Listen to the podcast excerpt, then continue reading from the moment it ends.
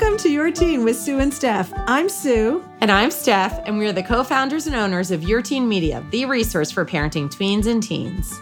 And today we are talking with Dr. David Rabin, the co founder and chief innovation officer at Apollo Neuroscience, which has developed the first scientifically validated wearable technology that actively improves energy, focus, and relaxation and yes, we are here to tell you that it's true, using a novel touch therapy that signals safety to the brain. We love it, right, Steph? Oh my God. Life changing. Okay, so but before we get to that, let's just talk a little bit about our skepticism. Wait, did you say our? I knew you were going to say that, but come on, really seriously. Your answer. So Stephanie got it first. She got the Apollo wearable first. And I asked her how it was, and she said, I don't know, just like that. And then she went on to say, I think I might feel a little better, but I think it also might be because I'm thinking about it, because I'm paying attention. Do you remember saying that to me, Steph? I do. I think I, I think that you took a little poet. I think you took a little poetic license. oh, license. I did not. I did not. I think there's a little poetic license with that. I couldn't. Which which was, part? Like the tone? Well, well, maybe. no, no, no, no. I remember being on the phone and being like, for sure it's placebo because look, you you're you're not even sure that like you're just thinking about it a little bit more. Right? No, it's true. It was very hard to articulate is is how I felt because I knew I felt better what I was having a very hard time understanding was why did I feel better? And I could not there was no question I felt better. That was not the that was not a question in my head. Right, I know. I remember that. That I totally remember. Yeah, but I just could not discern like was I like you like you said that was true. Is it because I was paying attention and more in touch with how I was feeling and being like it, it's a control piece, right? Like, oh, I'm feeling anxious. Let me set that. Let me, and like anything, it's like having a plan, right? When you're feeling anxious about something, when you have a plan, you tend to do a little better. I tend to do a little better. Um, I think everyone, everyone, even Dr. David Rabin would say everyone does better with a plan. Yeah. But so then, then I got the device and I was like, well, first of all, to be fair, every time you talked about it, I rolled my eyes. It's so, true. Even I could hear them in their sockets when we were on the phone and not seeing each other. I heard the roll. Crank, crank, crank. Well, I do want to say I don't play poker. I and I shouldn't. But so my right. So my eyes were rolling because yes. it seemed it seemed it just seemed like really this is so ridiculous. Yeah. But then I got mine and I put it on and I was like I falling asleep at night, which I don't think for a year and a half. I put my head on the pillow and my thoughts would start racing. And I was almost like having a newborn. Like I'd be a little sad when the sun was setting because I knew I was going to put my head on the pillow and not get a good night's sleep. right. So I mm-hmm. wore it and and I did you know I followed all the instructions about like the different modes and when you might use them and so I put it on the relaxation mode a half hour before I went to bed and then I put it on the sleep mode and then I fell asleep. And it's and a I beautiful tale. It's a fairy tale. Yeah, I was like wow, I don't know if I slept well, mm-hmm. but I can't even believe that I slept. Like I fell asleep. There wasn't like all this gaming and let me breathe and let me try to count sheep or any of those things. I really just fell asleep. It really is a game changer. And I think that it's not a placebo. It is there is definitely it's funny, I just put mine on as we are sitting here talking. You know, there are so many times during the day where I will say, okay, I've got to sit down and work on this proposal for a client, or I'm getting ready for a meeting, or I'm evaluating something. And I know I have to be focused. And so you and I have talked about this. Like, we both are, are people who, and I think we both like this, we are in a million things each day. And, and I do like that. It keeps me energized. And so when I really have to sit down and do something for an hour and a half or two hours, like I have to like it's like setting an intention. It reminds me a little bit of yoga. Like when you go into these yoga classes, they would say set an intention. I'm like, oh my god, like why am I setting an intention? But it really does help. It brings you, it centers you. And I always say like yoga is not something I do a lot. In fact, I have hardly done it in the pandemic. I was doing it a lot at the beginning, But that intention is that's not made up stuff. Like that is real. And I find that with like when I set it on clear and focused, I'm like, oh, okay, now I can sit down and I can knock this out. I want to tell a few other stories and hopefully quickly, but one is my sister in law. She bought it, she wore it. She said, I don't know if it's working, but I did have the best meditation I've ever had. I'm like, okay, best ever. And the only change was you're wearing this thing. And then, and my husband is a doctor and skeptical about anything outside of traditional medicine, although he would not like that I just said that. So sorry, Dan. Anyway, so I'm telling him about this, and he's like rolling his eyes, maybe twice as much as I did with you. And I said, okay, I'm going to give it to you tonight to wear because he's a terrible sleeper. He spent 25 years getting paged all night long as a doctor. And so he, he just never recovered. Like he's a very light sleeper. And he wears a whoop band that tells him that his sleep recovery is terrible. So he's wearing that band and he puts on my band, which, by the way, I want to say how generous it was that I gave it to him because I didn't sleep that night. So I gave it to him. And he wakes up the next day and I say, What do you think? And he said, eh, I don't think so. And he looks at his Whoop band, which gives you data about your recovery and your sleep and all these other things. And he's like, Oh, that's double than usual. Hmm. And I was like, Oh, so do you think maybe it worked? No, probably not. I'd have to wear it again. And I'm like, well, you're not wearing mine again. So not I need my sleep and I know it's working for me. Right. I anyway. wanted to prove my point and now you're done. well, no, I did get him one for his birthday, so he'll he'll get it in a little bit and he'll wear it and he'll he'll see. But there's so much skepticism. If you go online and look at reviews of people on YouTube, they all start the same way. Like yeah. I really didn't believe this was going to do anything. And then as Stephanie said, like I believe it changed my life. It's so crazy. Yeah, it is so crazy. It is so crazy. I do love it. I really do. And you, have you bought it for anybody? I have not bought it for anybody. Wait a minute. You wear yours on your ankle, right? I do because I can't sleep. I like it. I would like it on my wrist during the day mm. um, and my ankle at night. But once I put it on the ankle thing, I feel like I'll just wear it there. But it does look like I'm a house on house arrest, so I don't really wear it outside so much. But yeah, I can't sleep with things on my wrist. I can't, you know, even I mean, it's really amazing because I really don't like stuff on me. So I've really had to decide that it's so worth wearing it but I put it on my ankle, as does Dr. David Rabin. He also wears it on his ankle. Oh, yeah. And Stephanie, you're a wrist wearer. I am a wrist wearer, yes. Anyway, I don't know if we could say anything more about this other than this seemingly hokey device has double blind studies that show that it is not placebo effect. And um, we're just really lucky that we got it. So if anybody is having trouble with any of this, so the other thing is, I also love the fact that I can just put it on and I don't have to it's not medication, it's not like I don't know. I the simplicity of it is appealing. I think, you know, just like how I felt about, you know, some things in COVID that, you know, things were simpler. This is another thing that I just I feel like it's it's just so easy. Put it on, set my mode. I don't know. Simple. I like it. I like simplicity. All right, so up next is our conversation with the Dr. David Rabin. We can't wait for you to join us.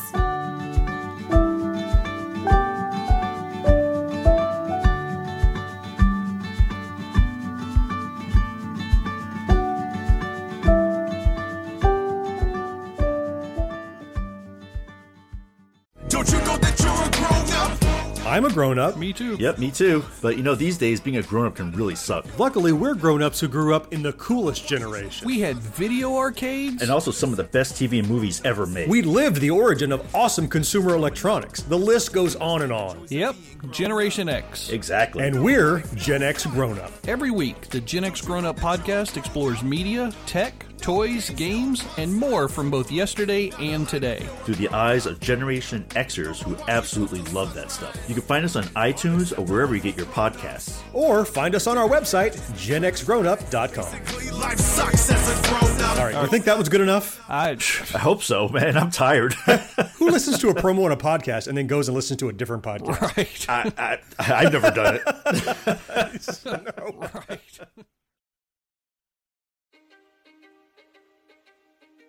History is complicated. The story of human progress is long, messy, and riddled with controversies big and small. On Conflicted, we dive headfirst into history's most infamous events and contentious figures. We try and untangle the good from the bad, the fact from the fiction, and the monsters from the misunderstood. Was Genghis Khan a murderous butcher or a civic pioneer? Did the Allied powers go too far in firebombing the German city of Dresden at the twilight of World War II? And how did the Marquis de Sade acquire such a sinister reputation? And was any of it true? These are just a few of the tough questions we wrestle with and investigate on Conflicted. So if you love history or just enjoy a good story, please join me, your host, Zach Cornwell, for a fascinating new topic each and every month. Conflicted, a history podcast, is available on Spotify, Apple, or wherever else you get your podcasts. I hope to see you soon.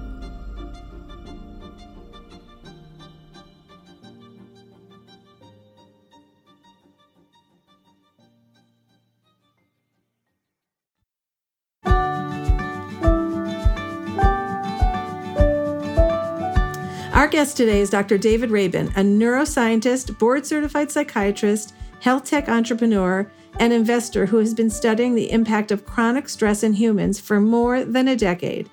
He is the co founder and chief innovation officer at Apollo Neuroscience, which has developed the first scientifically validated wearable technology that actively improves energy, focus, and relaxation using a novel touch therapy that signals safety to the brain. David, we want to learn a little bit about trauma. As a first step, is there a definition? Like, can you give us what is, you know, all of us will have our own opinion. I, you know, walked out into the street and almost got hit by a car. I had such a traumatic day. What is the the medical definition of trauma? It's a very good question. I think trauma is often a very confusing word.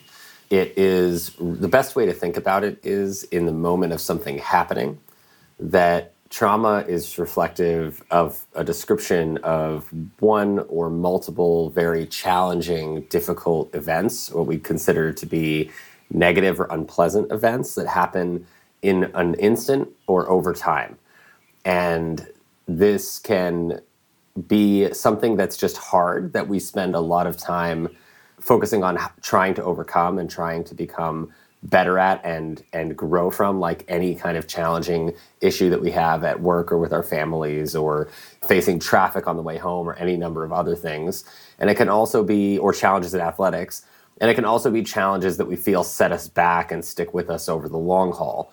And it's usually the tr- the the challenges that sit with us that don't tend to go away that we think of as trauma because they create a sense of change that is unfolding over time after the event has happened just because a negative event has happened doesn't mean it's trauma, doesn't mean it's traumatic. But when we look at it as trauma, then it tends to also, by applying that word to it, it also tends to stick with us more over time. So trauma is something that unfolds. Is it a little bit in the eyes of the beholder?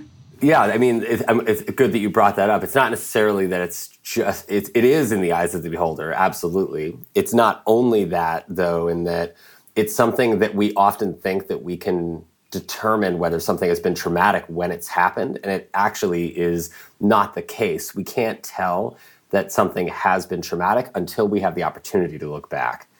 So that is the so so kind of the definition of trauma gets shifted, and people use it oftentimes about like what in the way that you said where I've had a very traumatic day or I've had a lot of things that have happened to me that were traumatizing today, but we can't actually know if they are traumatizing and how much they stick with us until we have the opportunity to look back, you know, weeks, months, years from the future, looking back at that event to understand how that event actually affected our lives. Oftentimes, negative, challenging things will happen. We'll face them, we will have help, we will figure out a way around it, we'll overcome it, and we'll become stronger as a result. And we wouldn't consider that to be trauma. So it has to be something we actually take the time to look back on, not to apply in the moment when we apply it in the moment, it's basically we're we're actually judging the event before it's had a chance to fully unfold. So it's very important to do something that we call reserve judgment when things happen, where you take the time to sit with something as it's happening and just be with it, feel the emotions, experience the situation, and try to take it in for whatever it is and find the good in it. Find the things that allow us to grow from it. And then we can look back at it days, weeks, months later, and then determine whether or not that is something that actually had a traumatizing effect on us or not. Is it possible to go your entire life without experiencing trauma? I personally have never met or read about anyone who has made it through their entire lifetime on this earth without experiencing some form of what we would call trauma, as in the looking back kind of trauma, where they notice that there are one or multiple events that have happened that they perceive as negative or very challenging that they did not overcome that have shifted the course of their lives and for better or for what we consider worse. And I think everyone has had to have situations like this throughout the course of their lives. Certainly, stress, without a doubt, is a critical part of all of our lives, but almost everyone has had some kind of trauma. And I think, you know, COVID, the COVID pandemic recently really taught us that because even people who didn't realize that they were struggling with how to cope with stress and how to cope with so much news and responsibility and change in routine and all these things starts to see the impact of of trauma come out over time when we realize the challenges that we're facing and how we're coping with them may actually be related to something that we've experienced in the past that we haven't necessarily completely dealt with. But I think in the in the psychology and, and therapy world, especially if you follow any of the old psychologists and also the Eastern psychologists, and where sort of Western psychology and the Eastern Asian philosophy and tribal philosophies all kind of meet, they all center around the origin of human suffering is sort of this idea of unprocessed trauma, which is actually really relevant to your audience because one of the biggest challenges that I know I faced as a, as a teenager and just growing up, and a lot of other folks face this as well, is this idea that we're taught that there's certain parts of us that we are allowed to express out into the world and there's certain version of us that we're supposed to be putting out into the world that other people accept that our community and our society accept our colleagues at school accept and then there's the part of us who we actually are and Gabor Maté talks about who's a very famous trauma psychiatrist talks about how it's actually that idea that we are taught not to present our whole selves to the world as children, but that we're taught to present only certain parts of ourselves that actually creates that fundamental separation that is one of the original traumas that we all suffer as human beings. And so the idea is in the work that we all that we do as psychiatrists and therapists is to help people bring back those parts of themselves together into one person so that the person you present to the outside world is actually the same as the person that you are. So in terms of raising teenagers, there is a retrospective of defining it as trauma. But as parents, we worry when something happens that we should jump on it immediately and get that kid into therapy or talking to us about it. But we haven't yet, we don't have the information yet to know whether it's been traumatic for that child. What are we supposed to do? yeah, it's a really challenging situation to navigate. I think that the good news is that the answer is actually sim- rather simple. It's simpler than most people think, which is that that if, if we think about intense, what trauma is is intense, fearful experiences that happen where a child or any person does not feel in control of their experience or they feel like victimized by the experience. After something like that happens, regardless of whether we feel it was difficult or how challenging we thought it was, if we continue to make that child feel guilty, ashamed, afraid, uh, like a victim after the event, then we're actually repeating or what we call recapitulating the trauma. It reinforces it into the person. And so the antidote to that is that after we perceive anyone, adult or child or teenager, to go through a very challenging and difficult situation, the single most important thing is to just provide that antidote to their sense of fear or guilt or shame that they might be feeling coming out of that experience, which is safety and love. And the most essential ways to do that are are soothing touch, soothing music, providing sort of a general, generally soothing environment. With one of the easiest ways to do that is actually providing sort of undivided listening or empathic listening, where we're really focused on just hearing what that person's saying without waiting to speak, without waiting to say our own piece, without waiting to fix the problem, which is very, it seems challenging at first, but it just takes a little bit of practice. And it's something that is one of the first things that we learn as therapists that is actually interesting in particular because we realize that when we learn it as therapists, that actually any human can do it, particularly if you learn it young. But for any of us, that's the single most important thing that we can do to provide support for anyone who's been through a challenging experience or something that they might consider traumatic. And that can be as simple as making eye to eye contact with someone, nodding when they nod, shaking your head when they shake their head, smiling when they smile, frown when they frown, and just be there and what we call hold space for someone to, in a non judgmental way where they feel like they can just express themselves and get out what happened. And that idea of being able to have a safe space where you can just get out the feelings that come up from an experience you've had is actually healing in and of itself. And, and that holding space is the most important part that we talk about. That safe space is what we talk about as the most important part with that a good therapist does, although unfortunately there are a lot of therapists who who don't do that as well as we would like, but we can all do that for each other in any moment of stress or or challenge of any kind. I'm just going to follow up because I don't still really understand how I can listen, but at some point I'm supposed to respond, right? And so is that response just mirroring what they've said, or is there any editorializing in that response? That's a great question. I think that we often think that people want more of our editorial, more of our advice than they do. And they usually do at some point afterwards. But what usually happens in the moment is that people really just kind of feel like overwhelmed, out of sorts, just have lots of going on, lots of restlessness, lots of discomfort, and not sure what to do with it or what it means. And everybody generally wants to try to sort that out on their own before they start getting editorial and advice from someone else. And so if we put ourselves in that position ourselves, we can see that very clearly. And then the the answer becomes instead of giving advice or or giving feedback about the situation, it's really just saying, looking the person in the eye and saying, I hear you. I hear what you're saying. You don't need to know. We don't need to know what they've been through. We don't need to, you know, we don't need to say, oh, I, I know what you've been through. I know your experience. I've been there before. None of that matters because it's not about you. It's about them. And the whole point is to keep the focus on them and just letting them know I hear you. I see you. I hear what you're saying. That must have been really difficult for you. That must have been really challenging for you. Those kind of simple statements are what we call validation statements. So they let the person know that they've been heard and they let the person know that they are still being heard and that they can keep talking as long as they need to and that the other person on the other side who's listening knows that they're having a hard time. Okay, so there is evidence that trauma changes our DNA. And I'm thinking about our teens who just spent the last year and a half living with trauma. Yikes, what does that say for them? Evolutionarily, it seems from the work of Dr. Rachel Yehuda and Dr. Eric Kandel and many other neuroscientists over the years, the last especially 40 years, that it's we always knew that trauma traumatic events or negative events cause some changes to our biology. We just weren't exactly sure how it happened.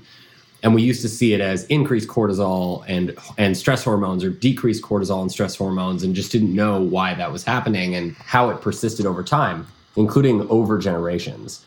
And so now we know, thanks to the work of Dr. Rachel Yehuda and, and many others, is that it's very clear that we know the connect we, we understand more about the connection between how stress actually changes the expression of our stress response genes and anything in the environment actually changes the expression of those genes so if negative challenging stuff happens then we need to be more prepared to overcome challenges right so if our body is exposed to a very challenging environment growing up we need to be in a state where our body is able to get ready to overcome more challenges as they present themselves to us. So epigenetically means that our uh, that or or it's really on the DNA, which tells the DNA little mar- chemical markings called methylation patterns that we can now measure that tell the DNA to turn up or turn down depending on whether those genes are helpful for navigating stress or helpful for recovery or helpful for reproduction or helpful for immunity or what have you.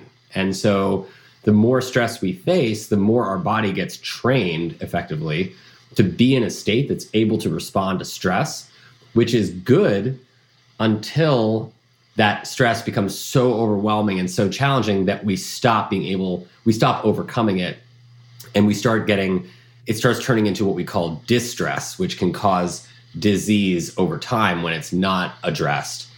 And so that's so the so the reason why this is important is because we understand that that stress and challenges get actually cause changes to our biology. At the same time, positive experiences like doing breath work or doing yoga, meditation, mindfulness, giving and receiving more hugs and intimate non-sexual touch and eye-to-eye contact and empathy and all these things we're talking about are also likely shifting even therapy are also likely shifting and seem to be shifting those gene expression patterns the opposite way. And so we have the ability to now re- look at reversing these changes that are happening to us from stress just by doing the positive recovery practices that actually we've known for thousands of years change the way we feel, but we haven't known why. So now we can actually have a, a full story where if you have something challenging happen to you, that support we were talking about earlier of the eye to eye contact, getting support from your loved ones, making sure you have a tight friend group around and people who can listen to you and understand you without judging you and provide you that supportive environment is absolutely the most critical thing to making sure that we overcome whatever challenges we face successfully and that they don't hold us back. Well, that's, a, I mean, that's not an only, right? Like, that's huge to have all of those things in place. But I want to go back to we started talking about trauma. And then I was going to shift us into talking about stress and anxiety, but you threw in the word stress even to discuss trauma. They're different, right? Are they are all three different? Is there are they overlapping? So stress is unavoidable, right? Stress is that thing that is just around us that is reminding us of things we have to do, responsibilities that we have. Stress is what we call an amount of work or responsibility that starts to become what we perceive as overwhelming or pressured, time sensitive, right? Things that require us to do things. That's what we call stress. Some of those are easy and some of those are more are harder and then there's everything in between.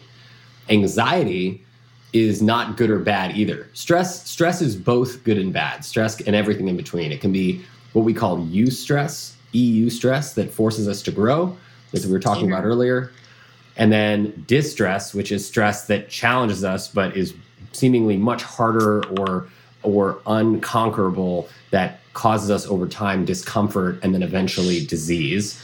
And that's that's in the moment. Eustress versus distress is like a decision that we make in the moment about how we see stress. That is a perspective thing. We can decide whether we look at stress as something that is like a why me situation. Why do I have to deal with this right now? Why do I have to overcome this? Why does this always happen to me kind of thing? Or, and that makes it distress. Or we can look at it as another opportunity for self improvement, for growth, for overcoming another challenge, learning new skills, as mundane as that stress might be or boring as it might seem. When we take control of the situation by overcoming the stress and facing it and going through it, then we, we either grow or we decide to distract or numb ourselves to the stress and not want to deal with it and push it off to the side and say, I'll deal with you later, which is something we all do at different times. And then that causes anxiety. Anxiety is the signal that is also not positive or negative. It's just a signal that comes into our body that says, you have stuff that you need to take care of. That signal of anxiety is all that is. It's just you I have stuff that I need to take care of. I have stuff that's requiring of my attention. When we think about it when we have lots of things around us that require our attention that we have control over and we address that situation, our anxiety goes down significantly and it continues to go down over time as we do that. However, when we continue to ignore the things that are causing our anxiety or that are sending us those stress signals, then the anxiety grows and builds up and up and up. And we start to feel more out of control of our lives and start to feel like there's more things going on around us that we can't keep track of. That's when our, we start to feel what we call high anxiety or like panic like situations, which also can happen to everyone. And then trauma is what happens way down the road.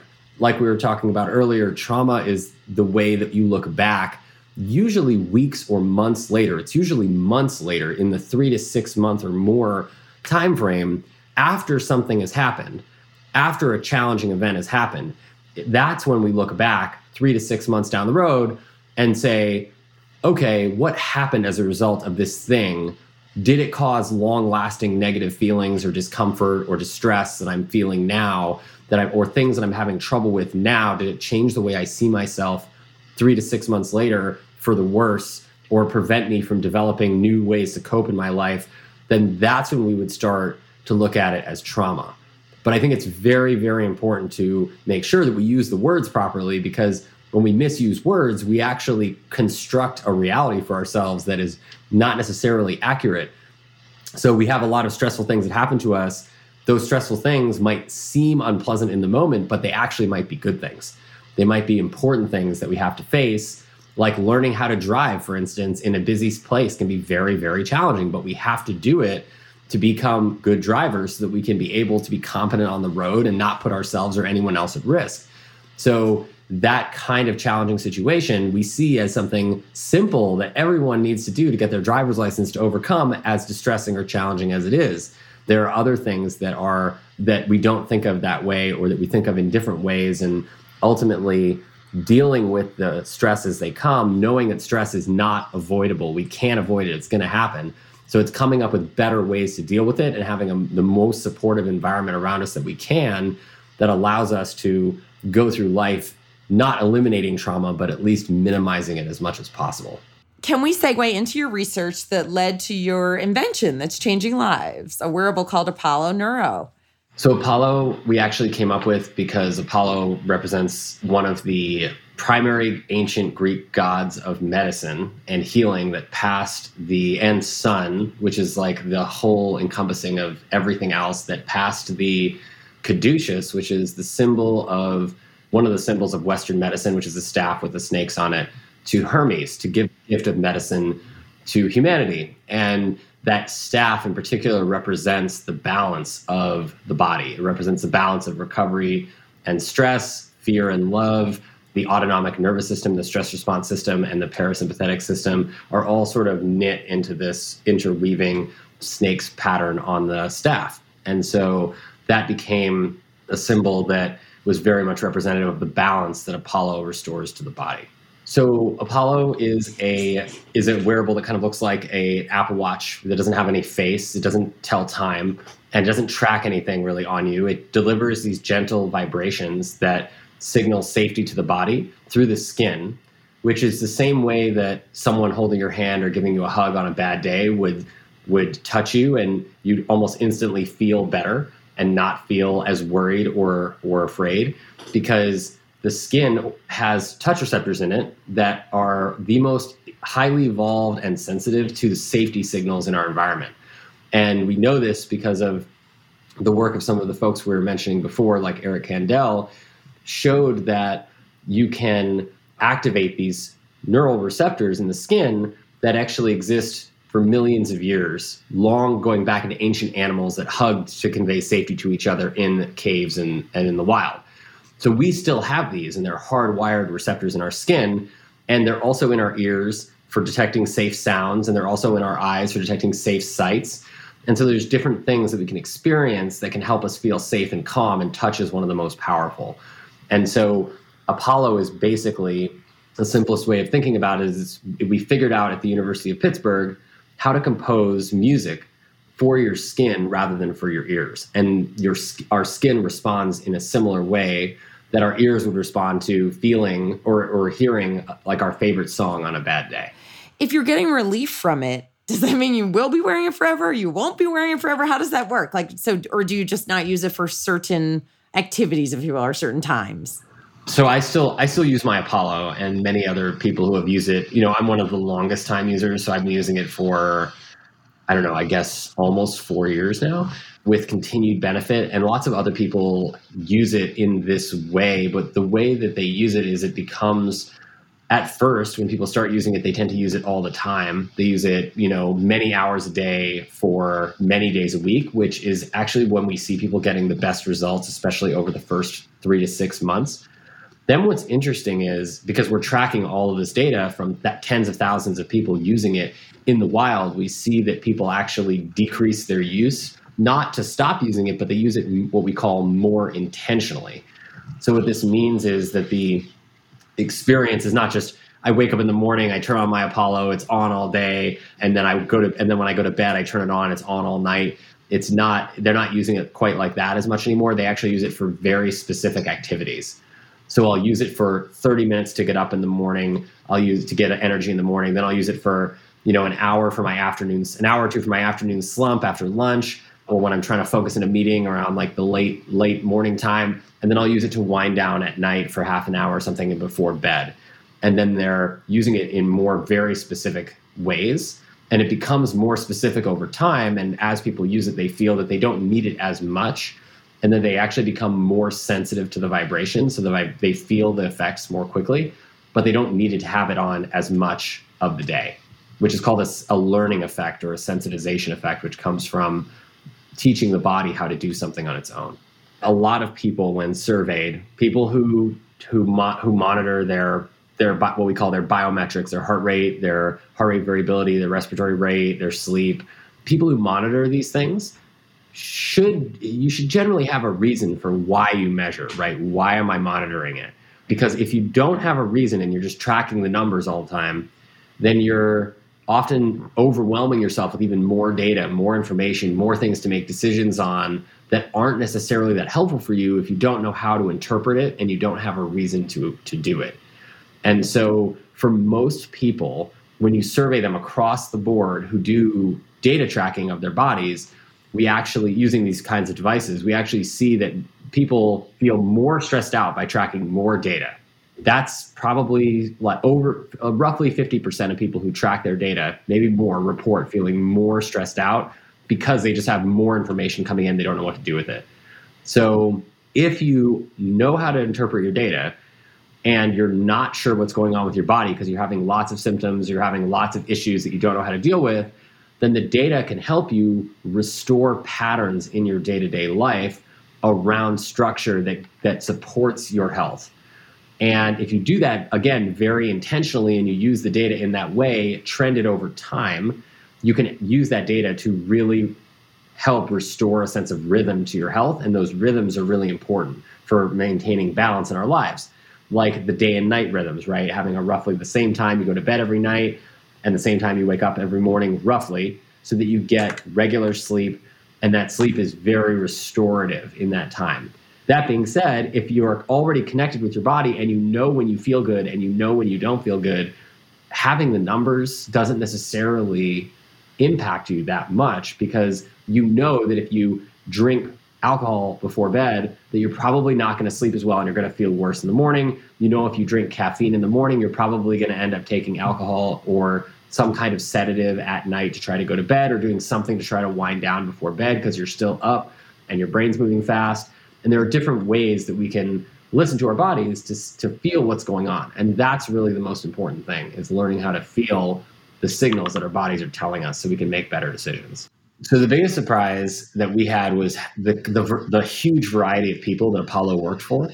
Originally, you know, we were really trying to figure out something that could work for a lot of people, that was safe, that could just go out into the real world as a wearable that didn't require a prescription. And we found that, and that was really great. And when we did our original studies, we saw that it worked for, you know, 80% of people in the lab of healthy people. We weren't sure what effect that would have when we brought it out into the real world. And so we, as we brought it out into the real world and started to test it in, you know, hundreds of people, thousands of people in their day-to-day lives, we started to see very similar reports coming back from people. And that was very encouraging because it, it helped us understand that there are certain frequency patterns, certain vibration patterns with music, as with touch, that can reliably calm the body that can reliably bring the body into a state where people just feel a little better, a little more soothed, a little more in control. And that takes the edge off, you know, 90% of people's negative experience and sort of brings them back into a centered place of strength. And that's really cool. So that was one of the most surprising things that we found that was very exciting when we were developing this. Dr. David Rabin, thank you so much. Thank you for your innovation and for changing our lives. We are both sleeping much better and feeling better using the Apollo. So thank you.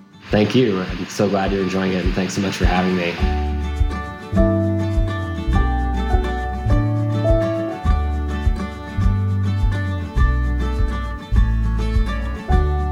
Thanks for joining us for the Your Teen podcast. If you have any topics that you want us to talk about, let us know on our Facebook page or email editor at yourteenmag.com. If you're someone who reads an article and thinks of that one friend who has to read it too, think of our podcast the same way. Please share with that friend who's going to say, Oh my God, I can't believe I didn't know about Your Teen with Sue and Steph. And do us a favor and review and rate the show on the podcast platform of your choice. You can find more from us at yourteenmag.com, at evergreenpodcast.com, or anywhere you listen to podcasts. Your Teen with Sue and Steph is a production of Evergreen Podcasts. Special thanks to executive producer Michael D'Aloia, plus producer Hannah Leach and audio engineer Eric Koltnow. We'll see you next time.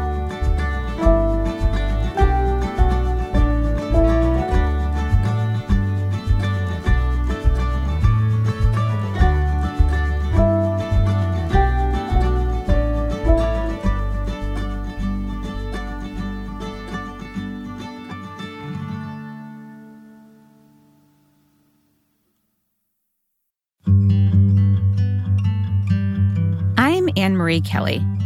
Wild Precious Life is a podcast about dreaming big, digging in and connecting across distance, division, and loss. In each episode, I talk with prize winning writers, musicians, and wanderers who remind all of us how we can make the most of the time we have. So meet me here. Let's walk and talk and dream and discover what it means to be wild, precious, and brave.